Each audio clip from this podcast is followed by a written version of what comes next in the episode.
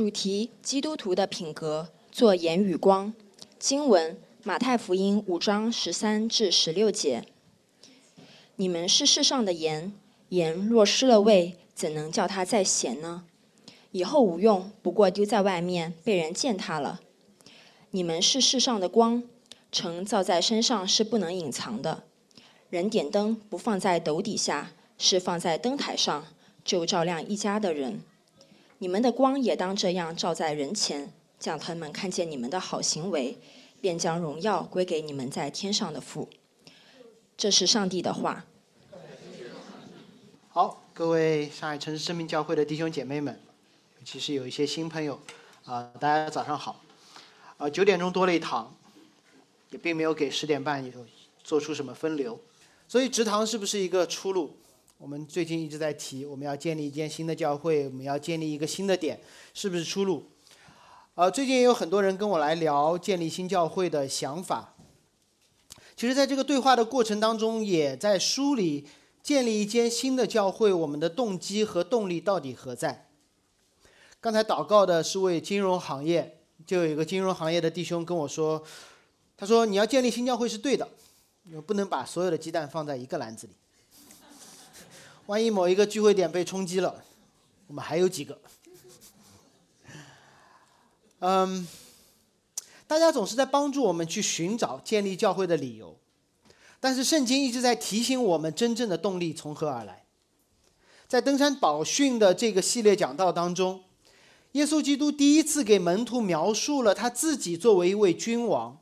要把天国带到地上的过程，以及告诉门徒说：你们会经历什么样的事，你们要呈现怎样的光景。经典的八福是从虚心的人有福了，哀动的人有福了开始，直到最后一个，你们还有记得吗？最后一个福是什么？为义受逼迫的人有福了。哇，这个可不好玩。门徒觉得说：对我，我我邻里贫穷，所以我要跟着你。我心里哀动，所以我要跟着你；我愿意彼此和睦，所以我要跟着你。但好像没有人会为了受逼迫来跟着神。上周五章十一节，还挺打击门徒的积极性的，不知道在最对在座的有没有影响？五章十一节说：“人若因我羞辱、辱骂你、逼迫你、捏造各样坏话毁谤你。”这是上周结束的经文。允许我提醒大家，在这里一个语法上的重点，新译本的翻译去掉了“若”这个词，因为原文当中并没有。耶稣说的时候，并没有用“若”或“如果有人逼迫你”这些不确定性的词来说逼迫。英文翻译用了 “when” 当，所以不是一个可能性，而是一个必然性，只是早晚的事，不是可能的事。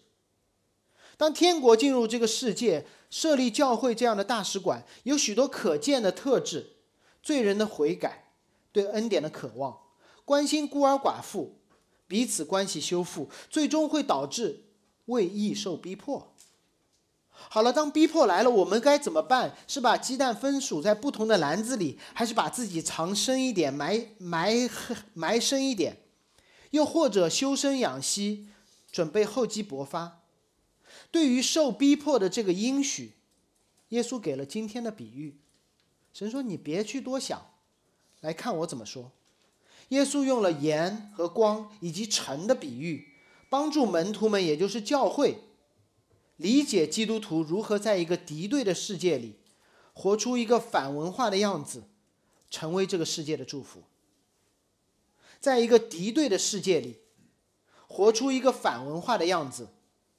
成为这个世界的祝福，所以耶稣用了盐的比喻，用了光的比喻，用了一座城的比喻，帮助门徒认识他们是自己是谁，面对怎样的世界，带来怎样的改变。我们会依次通过盐、光和城市来了解基督徒的身份以及我们所面对的这个世界有一些交织。最后，让我们一起思考这样的见证如何在逼迫中。逼迫中带来改变。让我们先看第一个比喻：盐。主耶稣说：“你们是世上的盐。”所有的教导，记住，所有的教导不是空穴来风，所有的教导都在校准现有的思维模式，所有的教导都在校准门徒当下的思考方式。上一周讲到提过，耶稣基督对天国的教导，不是在告诉门徒教会会如何满足你的预期，而是要彻底改变、拓展你对天国的理解。你们是世上的盐，这句话也是如此。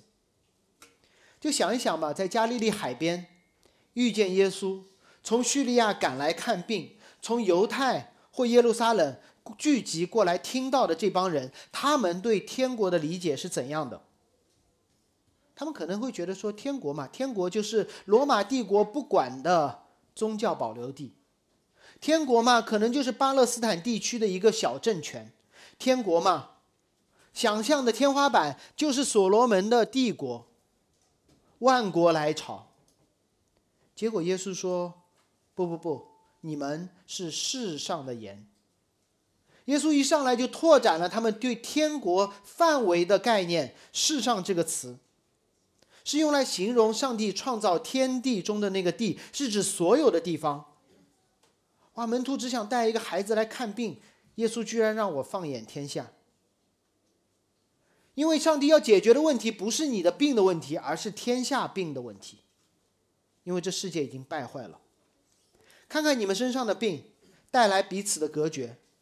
天国不是救一批人离开这个败坏的世界，天国是在这个败坏的世界中选出一些人来，彻底的改变。耶稣把这些人称为世上的盐。好奇哈，这么多比喻，为什么用盐？来跟比喻跟随耶稣的门徒们。这时，耶稣所教导的对象是那些跟随他的人，外圈是各地来看病的人和家属。有人会总结出盐的十几种用途，啊，盐有好多好多的用途。前阵我扁桃腺发炎，发发炎，然后有人就跟我说，你用盐水漱漱口就好了，效果呢确实不错，但是。这绝不是门徒所能够理解的盐的用途。当时在公元一世纪，公元一世纪没有高温处理的罐头，也没有冰箱冷藏，盐可能是主要甚至是唯一的保存食材的方式。你就想吧，当时如果有人想吃肉该怎么办？他们想吃肉该怎么办？不是去超市买一斤，是杀牛宰羊，吃不完怎么办？没有冰箱，对，只有一个办法，就是把肉切成小块，和盐放在一起，然后肉表面的那些细菌会因为盐带来的渗透作用脱水死掉，细菌死了，肉就维持新鲜，不会腐败。高中物理，所以盐的作用就是保持食物原本好的状态，保持。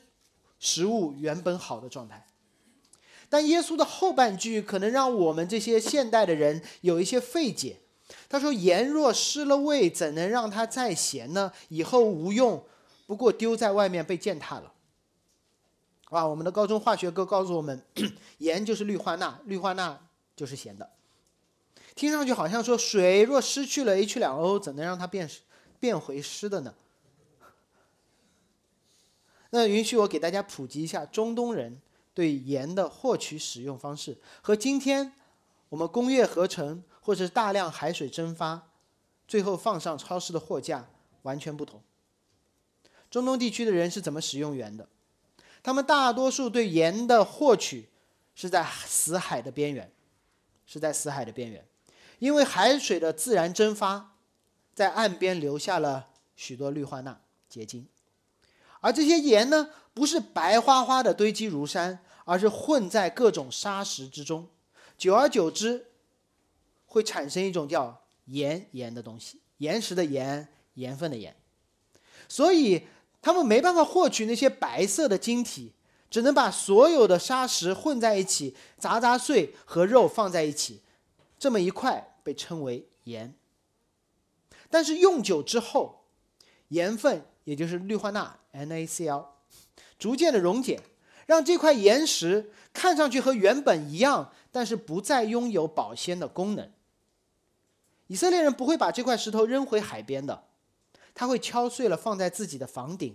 毕竟海边的这些石头富含矿富含矿物，可以帮助土壤硬化，起到防水的作用。于是他们就把它放在了房顶，作为防水的屋顶。以色列人的房顶跟我们的房顶不一样。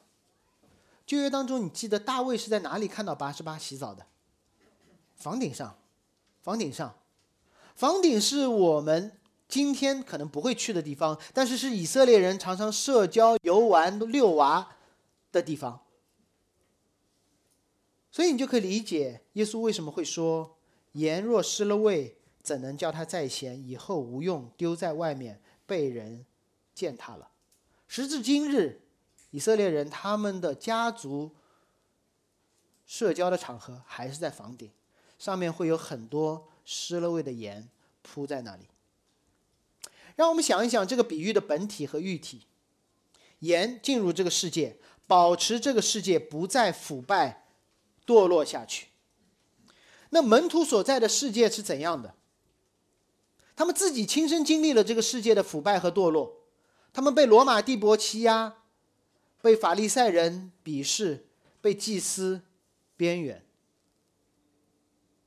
他们怎么想去拯救这个世界的？所以耶稣的这个比喻其实要托这些门徒法利赛主义的名，因为法利赛人怎么想的要拯救这个世界的？通过遵守律法，通过遵守更多的律法，通过创造一些律法去遵守，希望我们。可以救这个世界于水火之中，努力的拉慢这个世界堕落的速度，希望回到完美的时刻，这叫自我救赎。和我们今天的方式是一样的，在一个系统当中，通过努力脱离这个系统，我们需要通过努力的工作解决加班的问题，我们通过大嗓门解决吵架的问题，通过激自己的娃。解决彼此攀比娃的问题，通过军事威胁解决战争的问题。耶稣的比喻在告诉我们一个简单的自然现象，帮助我们理解，靠自己系统内的努力是不可能带来任何的拯救的。一块牛排放在那里，一旦有了第一个细菌，你觉得牛排有没有会想说我要努力，努力保持新鲜？哎呀，我已经开始有点腐烂了，百分之二十腐烂了。我要努力，我开始遵守某一些律法，来让这块腐败不要扩大，甚至逆转。不可能的。如果你可以理解牛排不能靠自己保持新鲜，尤其是有了细菌的牛排，不可能保证靠自己保证不腐败下去。那么，当罪因第一个亚当进入这个世界之后，这个世界当中的人就不可能通过自己的努力来彻底解决堕落的问题。我们需要一个外来的帮助者。与此同时，好，物理课上完。与此同时，盐在犹太的传统当中拥有特殊的含义。即便在这里没有提到盐和约的问题，但是在旧约当中，许多次盐出现的时候，我们看到的是审判。创世纪十九章，罗德的妻子，因为自己回了一下头，就变成了一根盐柱。四世纪中，基甸的儿子亚比米勒攻城拔寨，毁了一座城之后，他把盐撒在废墟之上，宣告自己的咒诅。所以，盐在属灵的意义上，在旧约当中，意味着审判，意味着宣告这座城这个人是有罪的。盐在保持事物的原样，盐在咒诅那些已经犯罪的败坏，盐在旧约当中还有恢复的功能。列王记下，当以利沙效法他的师傅以利亚，渡过了约旦河，重演了摩西过红海的那一幕，他行了以利沙职业生涯当中的第一个神迹。我们先回到摩西，去想一下，摩西过了红海之后发生了什么？啊，他们碰到了一条河，但是水是苦的。然后摩西呢，把一根树枝扔到了河里，水就变甜了。你像伊丽莎呢？伊丽莎过了约旦河之后，他到了一个地方叫耶利哥，那里的有一条河水，经文记载说令土产不熟而落，就是这个水是有问题的。伊丽莎找到了河水的源头，找到一瓶盐，撒在其中。列王记上说，终于治好了这水，从此不再使人死。也不再使土地不生产。让我想这样两个场景：伊丽莎过约旦河，在耶利哥城，耶利哥撒盐医治水源；摩西过了红海，在以琳丢了一根小树枝在水里，使苦水变甜。是不是很像？如果我们仔细把这两件事情放在一起，就可以理解盐在这里旧约当中，并不是某种化学用品的作用，而是上帝医治恢复这个受造界的媒介或工具。无论是那根小树枝还是盐，都在提醒、提醒这段历史的经历者和旧约圣经的读者：神在医治，神在恢复那些不应该或怎么会的状态。甚至我们在这里会有惊人的发现，就是出埃及的路上，树、树枝、杖这三个东西在旧约当中同一个词，一边在行使拯救的工作，比如说使以灵水变甜，在红海分开大水，一边在施行审判的工作，在埃及审判尼罗河，在逊的旷野审判那块磐石。而之后的历史中，每一次盐的出现，也同时伴随着上帝的审判和拯救。不是树枝和盐有什么特殊之处，而是在神的历史当中常有的一些符号、记号，来提醒我们，神就在这里实行审判，开展救赎。所以，当耶稣说“你们是世上的盐”时，就是让耶稣的门徒、基督的教会。不要因为堕落而远离，不要试图通过世界的方式来努力自救。你在那里让人看见了，就看见上帝的审判和上帝的救赎。当教会和这堕落的世界混杂在一起时，不仅不仅让人看到哪里有盐，哪里有肉，同时让盐宣告这些肉即将腐败，让盐保证肉不再继续腐败。让盐恢复这些肉，回到原本新鲜的样子。可能有的人会问：基督徒应该做些什么？基督徒应该做些什么，让这个世界知罪，让这个世界不再继续堕落，让这个世界从堕落当中恢复呢？你觉得盐做了什么？盐做了什么，不再让这些肉不再毁腐败？盐做了什么，让耶利哥的水不再恶劣？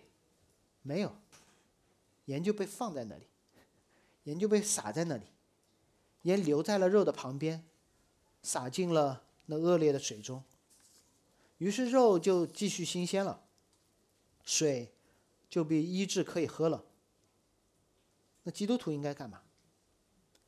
基督徒就忠心的留在这个堕落的世界里，做基督徒就好了嘛？按照圣经的要求，勉力去行；凡圣经禁止的，我们就不去做。尽心、尽性、尽力、尽意爱主你的神，爱邻舍如同自己。当盐认真做盐的时候，不失去咸味的时候，被放在牛排一起，几天后会发现说：“哇，这块菲力依旧新鲜。”当以利亚撒盐入水，耶利哥人呢会发现说：“哇，这水能喝了。”当基督徒好好的做基督徒，教会的认真成为教会，我们应该期待有人发现这座城市居然被改变了。过去好几个月，有一些基督徒弟兄姐妹问我说：“啊，作为基督徒能不能跑嘛？上海实在是太艰难了。”对啊，所有人都在润润润，基督徒可不可以呢？我说基督徒当然可以旅行嘛，基督徒当然可以搬家。基督徒当然可以换一个环境生活，但借这段经文，我想提醒各位：逼迫是应许，基督徒和非基督徒都会遭遇苦难，都在风控的时候足不出户，没东西吃，无法顺利的去医院。但是基督徒有另外一条出路，就是留在那里成为盐，作为盐，留在这世界里面，让上帝通过我们施行拯救和医治的工作。如果你是为了逃避这世界的堕落而选择离开，这不叫离开，这叫像世界一样传播细菌，成为堕落的一部分。但是你当然可以从以盐的身份，从这一块肉跑去另外一块肉。继续经历苦难，继续拥抱逼迫，继续见证上帝通过我们对这地所施行的拯救。或许耶稣的教导会让门徒放弃法利赛式的自救，说：“好吧，我不选择自救了，我也不跑了，我就留在这里，面临这个世界会给我带来的逼迫，我就好好的做盐，好好的做基督徒，做教会。”但耶稣要继续打破我们的底线，打碎我们的天花板，让我们经历更大的挑战。十四节，基督说：“你们是世上的光，不止做盐，你还要做光。你们是世上的盐，有一个潜台词：这个世界是腐败堕落的。那么你们是世上的光，说明什么？说明这世界是黑暗的。”说明这世界是黑暗的啊！我们看到黑暗就很害怕，我们看到黑暗就想跑。但基督徒，我们离开，如果我们是光，我们的离开只会让世界更加的黑暗。而当神提醒我们说你们是世界的光的时候，请你明白，因为这个世界的黑暗，所以我们要留下；不是因为这个世界的黑暗，所以我们要走。我们的身份决定了我们如何面对黑暗。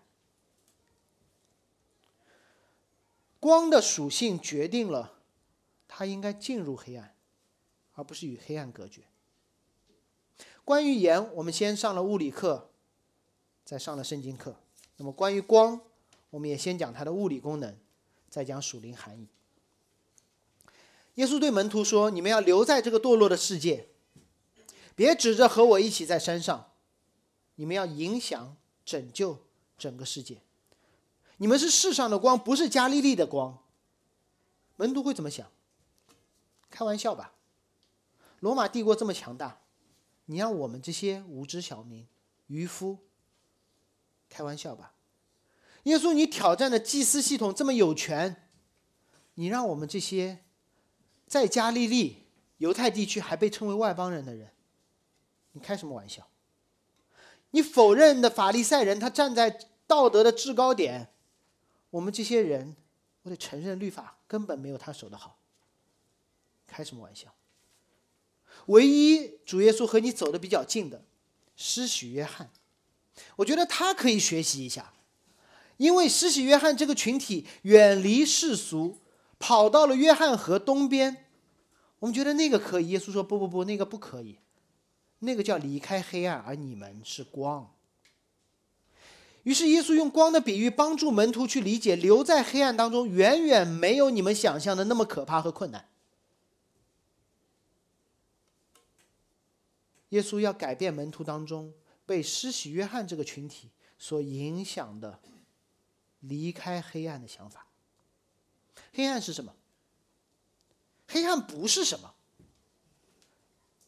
黑暗是没有。按照科学的定义，黑暗。是指发出或反射的光比周围少。黑暗不是一个东西，黑暗是没东西，可以理解哈？黑暗是没有光，黑暗不是一个东西。所以通俗而言，黑暗是没有光。那么如果光进入黑暗呢？圣经当中当时当确实用了一种拟人化的手法，说黑暗在情感上面拒绝光，但是黑暗在能力上面没办法拒绝光。黑暗可以在情感上面拒绝，说我不想光进来。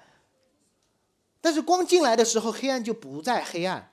按照物理的常识告诉我们，当光进入黑暗的时候，黑暗就被改变了。所以耶稣首先在用一个普遍的常识告诉他们的门徒：你们是世上的光，按照你们的属性，不需要害怕黑暗。因为当你进入黑暗的时候，黑暗就被你们改变。然后是圣经课，熟悉旧约的门徒，他们也明白光在旧约当中的含义。光在旧约当中象征与污秽相反的圣洁，与错谬相反的真理，与无知相反的知识。没有神的时候叫渊面黑暗，而有神的时候。就是充满荣耀。耶稣告诉门徒：“你们是世上的光。”从某种意义上，针对了就是施洗约翰那种分离主义、远离世俗的爱色尼人或昆兰群体。当然，旧约时代也用这些人拼命的抄圣经、抄圣经，对吧？死海古卷也是他们抄的。他们逃到了约翰约旦河东。远离堕落败坏的世界，试图与罗马帝国老死不相往来，试图与黑暗划清界限。但耶稣在提醒有这样想法的门徒：“你们是光哎，你们为什么要害怕黑暗？你们是光哎，你们为什么要远离黑暗？如果你们是光，大可进入这个黑暗去改变它，而不是说它太可怕。”我知道有许多。弟兄姐妹，基督徒教会都会说，这个时代实在太黑暗了。基督徒还是找一个地方，只有基督徒在那里，完全按照圣经的方式生活，让我们在这个黑暗的时代找到自己的一块小小的新天新地吧。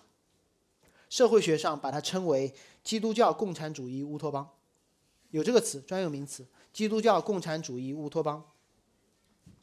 两千年从来没有呈现过。从来没有实现过，你知道为什么吗？不是这些人，他们能力不够，是这样的尝试，是一种撒谎。他们对内在宣扬一种谎言，就是我们没有罪，我们可以通过遵守律法的方式，而是基督以外的方式，尝到新天新地的作用味道。我们不需要遵守耶稣的教导，留在黑暗当中。所以，这样的尝试首先在违背圣经，拒绝耶稣的教导。他们在自我欺骗，就是我们没有罪。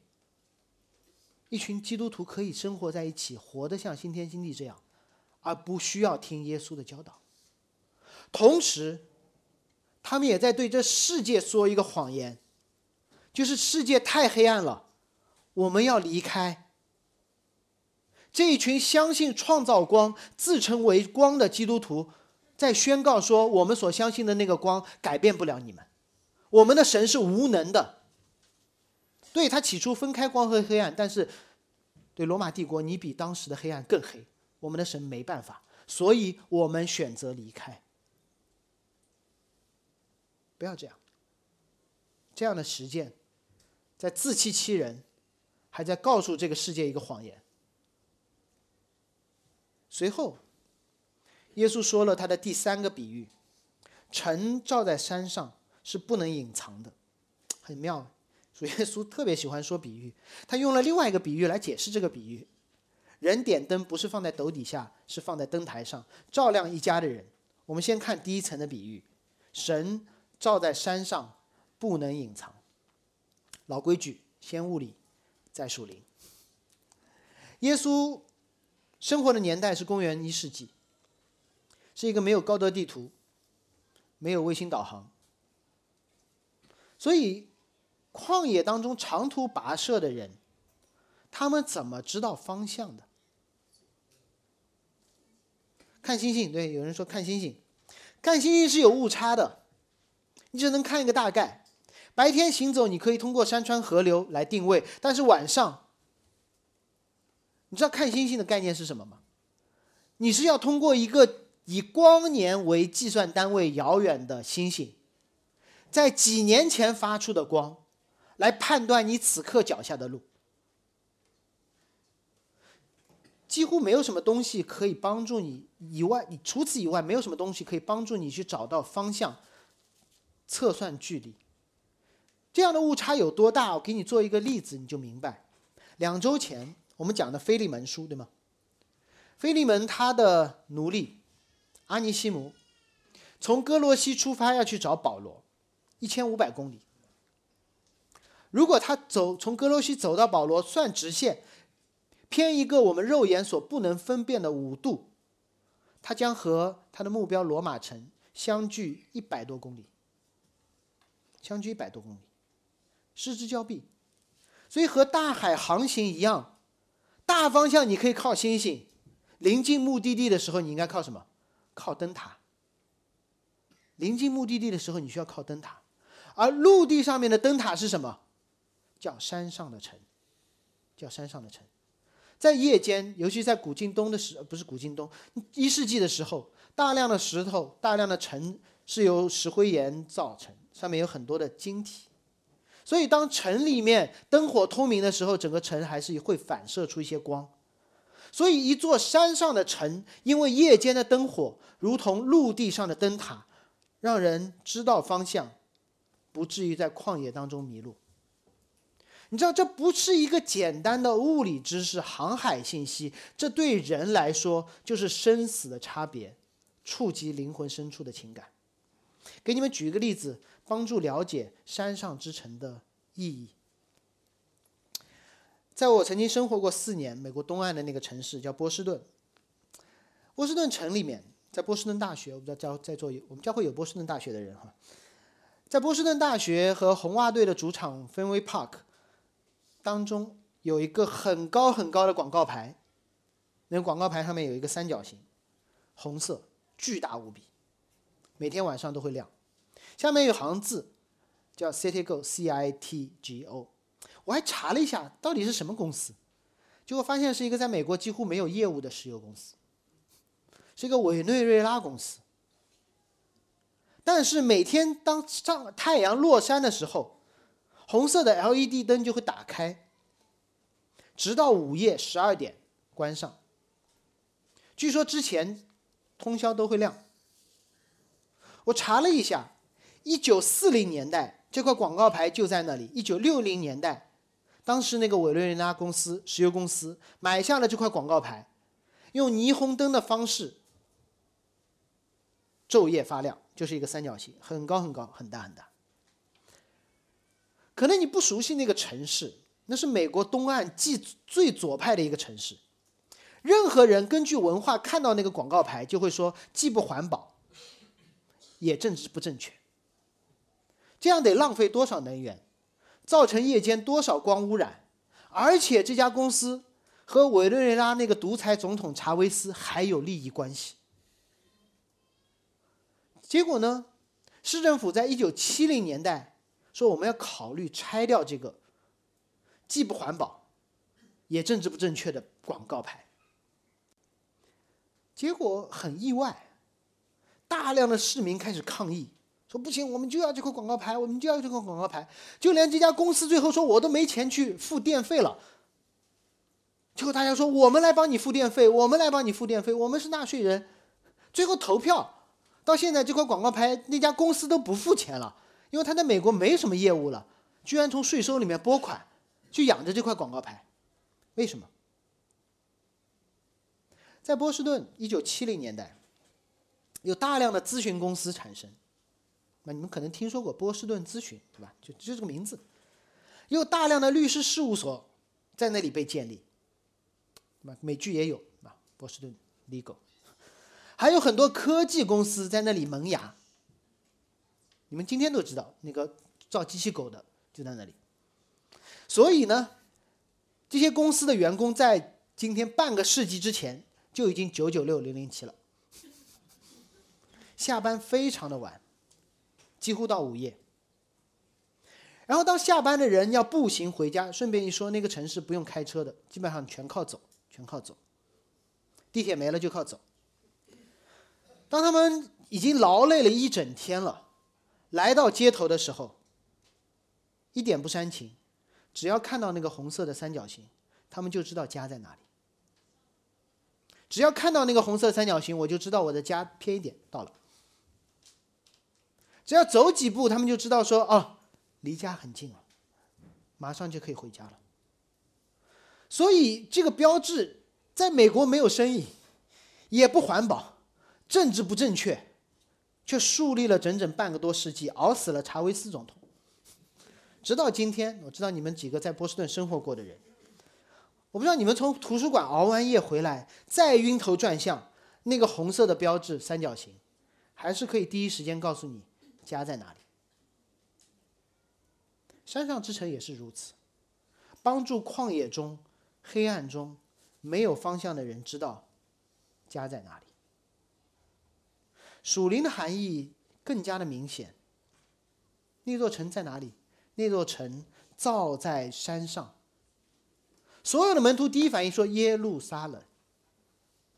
当一座城造在山上的时候，他们不会去想什么的，就好像今天你说在上海，呃，在在中国沿海入海口有一座大城。算作上海，那所有以色列人看到说山上一座城耶路撒冷嘛，但是他们应该不在耶路撒冷的那座圣殿山上。如果耶稣说你们是山上的城，那那座城是什么？如果是耶稣对这群门徒说你们就是山上的城，那隔壁那座山有圣殿的那座城到底是什么？是什么让耶路撒冷成为耶路撒冷？是坐标吗？是建筑吗？还是与人同在的神？是上帝与人同在的地方，那个地方就叫耶路撒冷。不是那个坐标，不是那座圣殿，是神与人相遇的地方。那么是什么？如果耶稣对门徒说：“你们是山上的座城”，那么隔壁山上有圣殿的那座城，怎么就不是耶路撒冷了呢？想一想啊，当耶稣对这群人说：“你们是耶路撒冷山上的城”，那隔壁那座城呢？就不是了。如果你们是那座，就不是。那那座为什么不是了呢？耶稣用另外一个比喻做了解释。一章十五节，人点灯不放在斗底下，而是在灯台上照亮一家人。耶稣在告诉门徒：既然你们是真耶路撒冷，就不要做那座假耶路撒冷的事情。假耶路撒冷做了什么事？人点灯放在斗底下，不放在灯台上，不照亮一家人。黑夜，夜幕降临。家主点了一盏灯，然后呢，哇，点了一盏灯，然后呢，然后从米缸里面拿出了一个斗，慢慢把灯盖住，确保房间恢复成黑暗的样子。耶稣说：“山上之城，耶路撒冷，不要这样，因为隔壁的那座城做了这样的事情。你不要只关心自己灯亮不亮，而要关心整个房间里的所有人。不要点完灯就好了。”还要确保这灯在案子上面。我听过许多基督徒说，做基督徒嘛，只要关心自己就好了。这不叫光进入黑暗，这叫把光打在自己身上，高光，对吗？就哎，我做我行为好就好了。这不叫山上之城，这叫灯光师这里。如果耶路撒冷不再关心世上的事。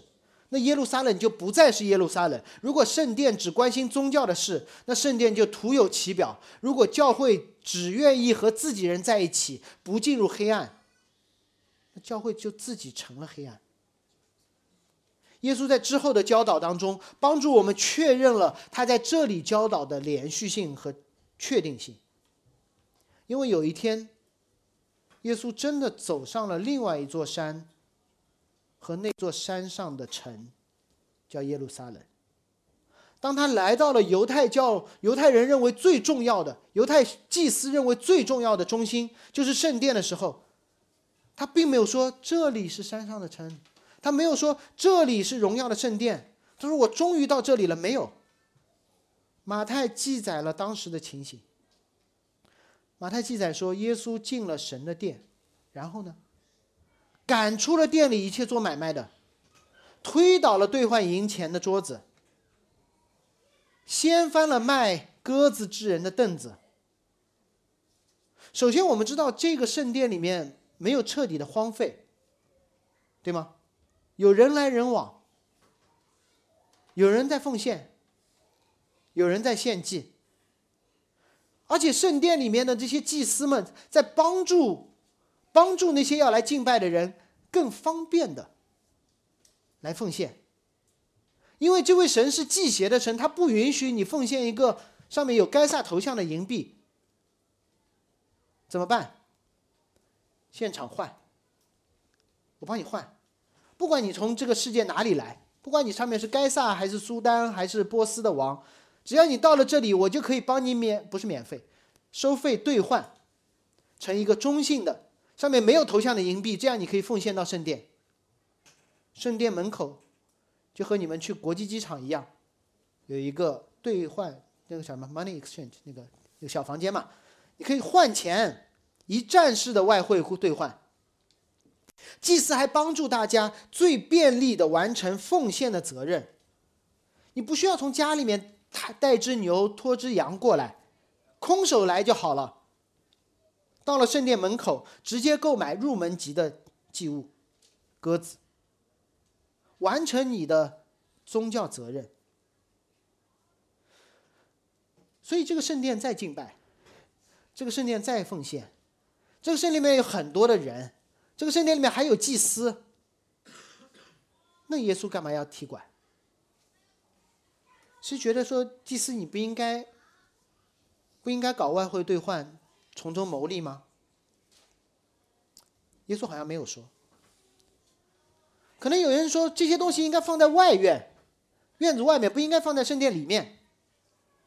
但耶稣明显是掀翻桌子，没有移走桌子，对吧？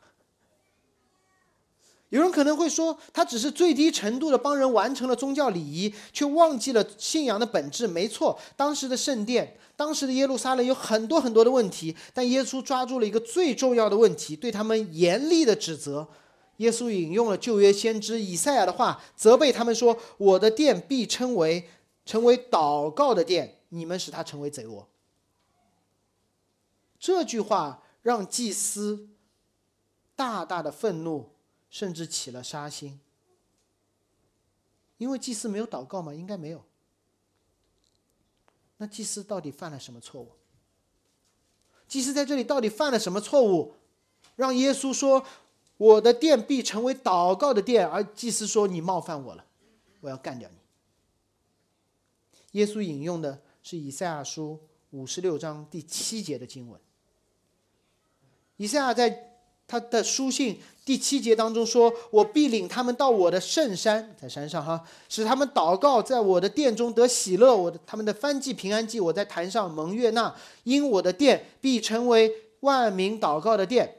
所以这是一座山上之城，这是正宗的山上之城。耶路撒冷的圣殿应该成为万民祷告的殿。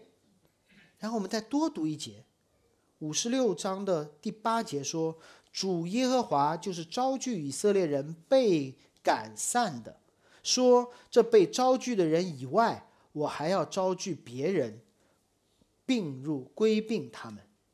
所以这个殿缺什么？缺人奉献吗？缺祭物吗？缺祭司？缺祷告吗？不缺。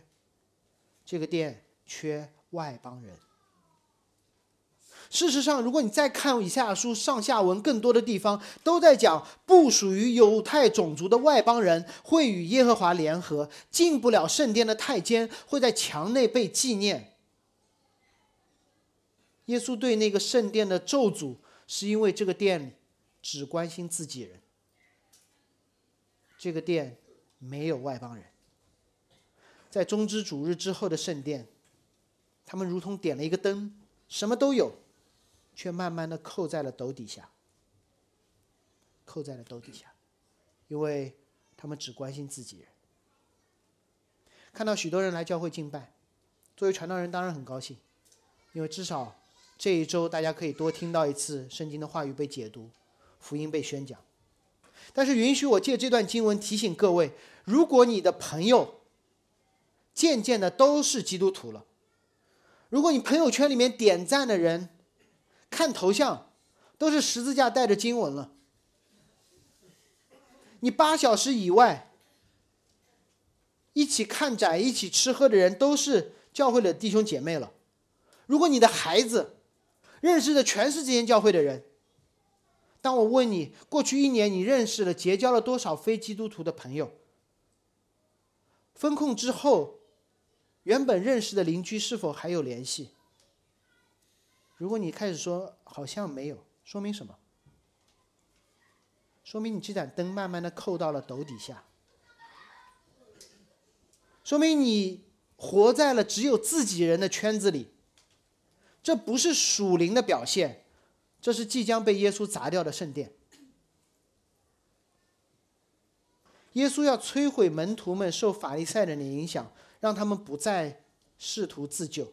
耶稣要洗掉他们受祭司阶级的影响，不再满足自己人的宗教生活。耶稣甚至要处理他们对施洗约翰的迷信，免得走向修道主义，光离开了黑暗。耶稣要门徒留在这个败坏的世界里，面对逼迫，放慢世界堕落的速度，以光照进黑暗，铺露真相，建立山上之城，给所有的人，不只是犹太人，也包括一切的外邦人，看到家的方向。所以，如果你的朋友圈里面真的只有基督徒，如果你的孩子认识的朋友们都在这间教会，不要觉得自己很属灵，悔改，好吗？悔改。这件事情难吗？难的。努力有用吗？没用的。注意耶稣用的词，不是你们要成为盐，你们要成为光，你们要努力建一座山上城。虽然基督徒常常会互相的努鼓励，说我们要成为世上的光，我们要成为世上的盐，走，我们一起建一座山上之城。大家的意愿是好的，神学是错的。腐烂的牛肉不可能努力变成保鲜的盐，黑暗不可能靠自己努力产生一丝丝的光，贼窝也不会遵守律法，最后变成万国祷告的殿。注意耶稣这里的用词，耶稣没有给门徒一种方法，耶稣在提醒门徒他们的身份，说你们是世上的盐，你们是。世上的光，你们是山上的城。耶稣坐在他们当中，告诉他们的身份：你们有我在你们中间，你们就不再那不再是那块腐肉；有我在你们中间，你们就不再是黑暗的一部分；有我在你们中间，你们就成了山上之城。当你们成为盐，就好好的做盐；你们成为光，就好好的照进黑暗。你们是山上的城，就迎接万邦的加入。这些门徒怎么就变成了盐？怎么就变成了光？怎么就变成了耶路撒冷？我们回到盐的比喻，还记得那个盐盐盐吗？岩石的盐吗？看上去是一块石头，它怎么就变成了盐？因为氯化钠进入了石头当中，使整块石头。拥有了防腐的作用，它被成为了称为了盐。耶稣凭什么对门徒说：“你们是世上的盐，因为我在你们中间。”有耶稣的地方，门徒聚集为教会，就成了世上的盐。让我们看光的比喻，耶稣说：“你们是世上的光。”门徒说：“我怎么可能发光？” 耶稣用了一个日常的现象。做了一个解释，让我用一个日常的现象做一个解释，不是耶稣，你们就明白为什么我们不发光，我们还可以称为世上的光。最近大家都吃月饼的嘛，吃的体重都反弹，很多人都开始送各种各样月饼来教会办公室，又好吃又多。那中秋节的特点是什么？不是月饼，月饼是月饼是指向一个本体的真相，叫月亮。月亮又大又圆，照着边疆也照着家乡。是什么照着边疆照着家乡？月光对吗？我们把它称为月光。但月亮不发光，月光是月亮反射太阳的光，但是我们依旧可以把它称为月光。所以当耶稣进入他们中间的时候，那个光进入他们中间的时候，耶稣告诉他们说：“你们是世上的光，不是因为你们发光，是因为我在你们中间。”所以当耶稣说你们是世上的光，不再告诉门徒说你们开始熠熠发光了，是因为我在你们中间，你们可以反映神的形象了。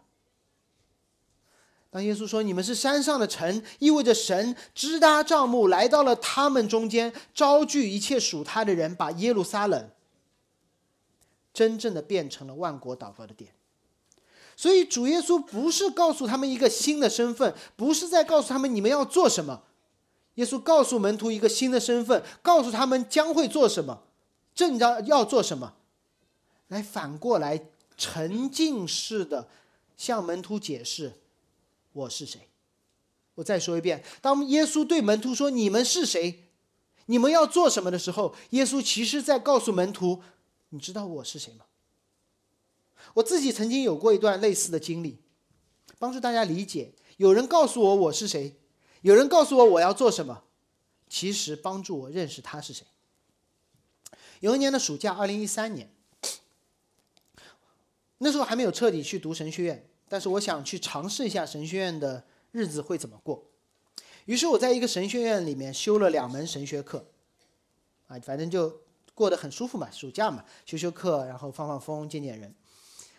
在修神学课的间隙，有位当地的华人师母，华人师母，海外华人师母都很热心，说啊，我帮你约一个朋友见面，你一定要见他，一起吃个午饭吧。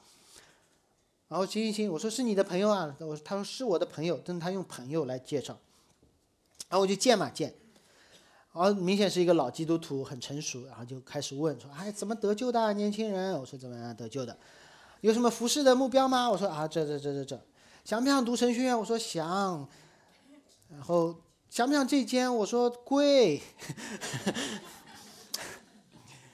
然后聊了半天。这个和蔼的老人突然就说：“要不明年你来读吧。”我说：“说了贵。”他说：“费用就不用担心了，学校有很多慷慨的支持者，他们是可以提供奖学金的。”我的反应跟登山宝训的门徒很像，我说：“还是很难呀，要考托福，要考这那的，要申请。然后，对，有人很慷慨，给不给我是另外一回事。”然后我就说，我就很扭捏嘛。我说，对，我知道要申请，还要面试，英文也不好，然后肯定还有很多其他人也在申请。然后他就微微一笑，他说：“你刚刚已经面完了。”然后我说：“然后呢？”然后就不要筹钱的事情了。我说：“校长。”他说：“对。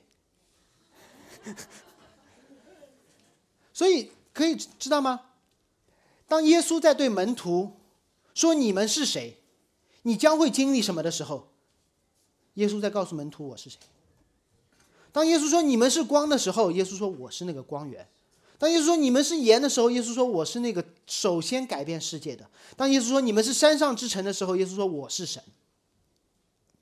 当耶稣对门徒提出一个全告知一个全新的身份，提出一个全新的要求的时候，耶稣在告诉门徒说：你们知道正在对你们说话的人是谁吗？就是那个旧约当中施行审判、带来救赎的神，就是那个进入黑暗的光，就是那个把荣耀充满圣殿的主，就是那个使耶路撒冷真正成为耶路撒冷的本体的真相，就是那个要进入世界、被人逼迫，进而死并复活，使人认出他，并且敬拜他的主。做光、做盐、做山上之城，不是一个命令。而是告诉我们，我们的身份改变了，改变的使命是什么？这个使命就是让人为义受逼迫，并且让被逼迫、逼迫我们的人成为敬拜神的人。今天要说的最后一点，在逼迫中带来的改变。十六节，你们的光也当这样照在人前，叫他们看见你们的好行为，便将荣耀归给你们天上的父。当这样是怎样？看耶稣就好了。效法那个光的本体，耶稣基督。耶稣基督做了最好的示范，也受了最大的逼迫。当他一生不曾犯罪的时候，暴露了所有罪人的事实，人有罪的事实。没有耶稣的时候，大家只是比赛谁的罪多一点，谁的罪少一点。啊，你的罪比我多，我的罪比你少。他的罪比我多百分之十，我的罪是你百分之五十。而主耶稣是什么意思？零，你们知道零这个数字是是被发明出来的，零是发明出来的，一二三四是是发现的，零是发明的。所以当耶稣进入这个世界的时候，相当于零进入了数字世界。所有人在互相比较谁最多谁最少的时候，零站上了分母的位置，告诉所有的人，不管你最大最小最多最少，你的罪叫无穷大。数学课哈。当零进入这个世界的时候，所有有罪的人；当没有犯罪的人进入这个世界的时候，所有有罪的人就变成了无穷大。于是大家就想一个办法，怎么办？杀死他，杀死他，杀死他。所以耶稣的好行为是什么？耶稣的好行为，他不需要一个好的标准来定义他的行为，他的行为定义了什么叫好。于是当人说要钉死他的时候，他为逼迫他的人祷告说：“父啊，赦免他们，他们所做的，他们不晓得。”当他复活之后，他找到了抛弃他的彼得，没有责备他，只是问他说：“你爱我吗？爱我吗？爱我吗？”他在以马五斯路上追上了逃跑的门徒，带他们查考圣经，让门徒调转回到最危险的地方，就是耶路撒冷，把那个钉死主的耶路撒冷重新变成了那山上之城。就是这些人。就是这么一些人，刚刚还俗又被找回的彼得，在伊马五斯路上迷迷糊糊的门徒，他们成为了第一批把光照在人前的山上之城。甚至连逼迫他们的保罗，最后都因大光照到，所以把荣耀归给了神。可能有些人在问说：“那我们现在力量很小，我们还不够闲。”我们还不够亮，我们这座城还不够大，我们还没有准备好去传福音、建立教会。还很妙，圣经里面没有说你要成为怎么样的盐，有没有点？是不是粉红色？没有，是盐就可以了。圣经没有说你要成为怎样的光，到底是手机打的还是车前灯打的？没有说成为多大的教会，是旷野当中的会幕，还是所罗门的圣殿？没有关系，有神就好了。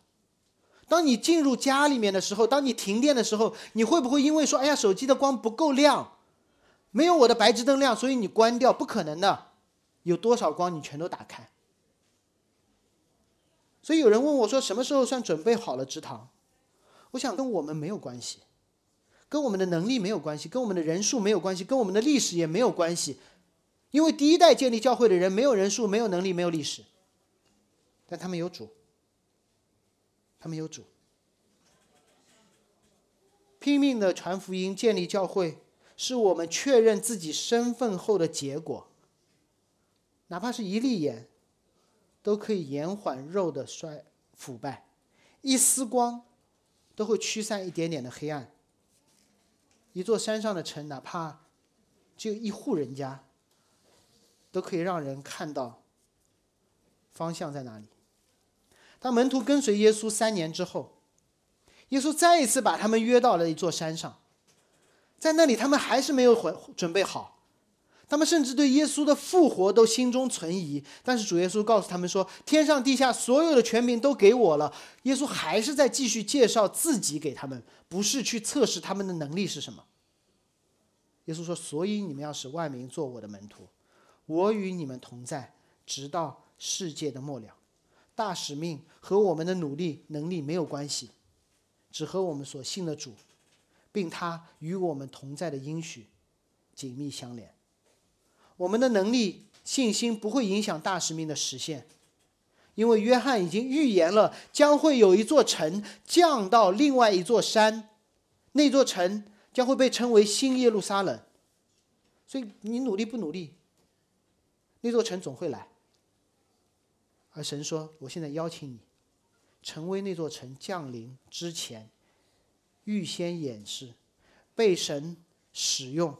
当人看到教会，就知道那座城会来的那一群人，他被称为教会。”让我最后引用一六三零年，马萨诸塞州的总督 John Winthrop，他是一位清教徒，他在建立波士顿那座城的时候，他发表了一篇演讲。使用的就是这段圣经。他告诫当时的基督徒这么说：我们必须认识到，我们将会成为一座山上的城。所有人的眼睛都在看着我们，因为如果我们在我们所做的事上面对上帝虚妄，我们将成为全世界的笑柄和传说。我们将使敌人开口说毁谤上帝道路的话，我们将使上帝许多可敬可畏的仆人脸面蒙羞，使他们的祷告化作我们的咒诅。这不是一件一群人的事情，是一件世上所有人的事情。愿我们终于所托，见山上之城，直至我们离开，去往那正前往的美丽土地。阿门。